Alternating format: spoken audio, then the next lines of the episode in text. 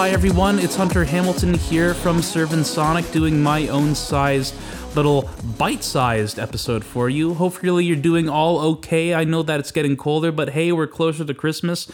Good times with family and friends coming soon, hopefully for you. But we got our little bite-sized episode here. It's we're gonna be doing Hushed and Grim. It's the eighth studio album by, of course, Mastodon, released October 29th, 2021 through Reprise Records. Of course, you've seen us talk about, or heard us, sorry, talk about Mastodon on the show, but let's give you a brief little career summary of them up to this point. So, formed in 2000 from Atlanta, Georgia, the first full length was Remission. In 2002, the second album, Leviathan, which was featured on the show, really saw the band elevate themselves. Of course, they were featured in Rolling Stone and began to gain a critical acclaim with the Moby Dick concept people started paying attention to the sludge metal outfit. After that, they had a major label debut with Blood Mountain, and then followed that up with the brilliant Crack the Skye. Uh, and of course, then they started moving away from concept albums and stretching out a bit. They put out The Hunter and Once More Around the Sun, and they managed to keep busy with some interesting projects, including a cover of Stairway to Heaven, the Cold Dark Place EP, and of course, they did a celebration of Crack the Skye touring for that. And they've also put out a behind the scenes for that album, talking about more of the concept behind it. Of course, they would go back to do 2017's Emperor of Sand, and that won the Grammy for Best Metal Performance for the song Sultan's Curse. Full disclosure, my first encounter of Mastodon was hearing them on Rock Band 2. The song was Colony of Birchmen, featured off Blood Mountain, and then a good friend of mine proceeded to show me Blood and Thunder for the first time, and it blew my mind.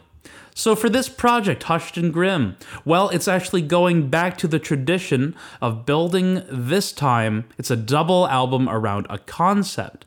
That being Mastodon's swan song to their lifelong time manager, Nick John, rest in peace. A lot of the songs are very melancholy in nature, and I tend to find that in the first half of the songs, they seem like they would drag out for me, but they would hit this certain threshold where the band would go into these prog rock riffs and totally mix up the song.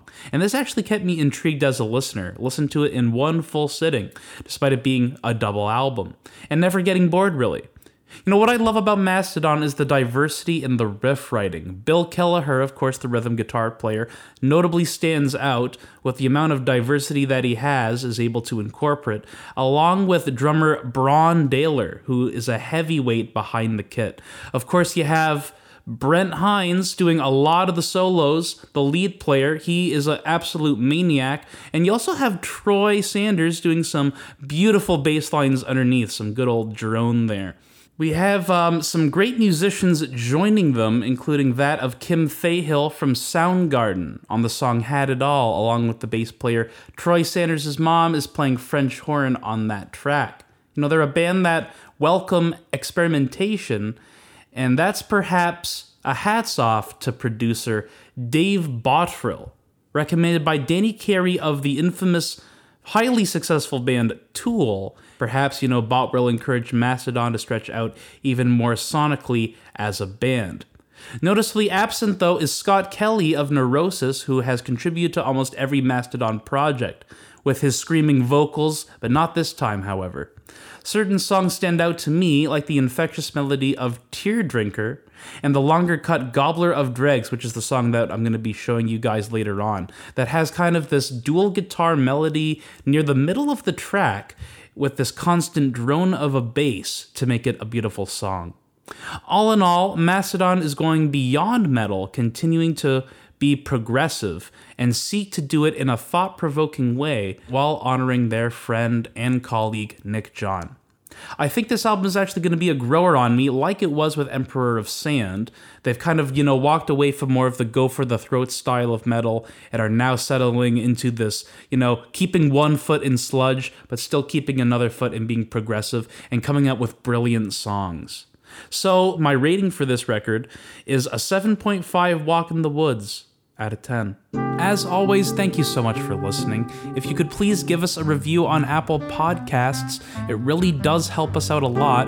And please tell your friends and family to follow our Instagram and Twitter, both at Servant Sonic. And finally, if you have any albums you would like us to review, please send it to our old DMs, and we will definitely check it out. Expect to see a lot more of these in the future, and we will see you all in the next episode. But right now, we got Gobbler of Dregs, Mastodon, Hushed and Grim. Take a listen.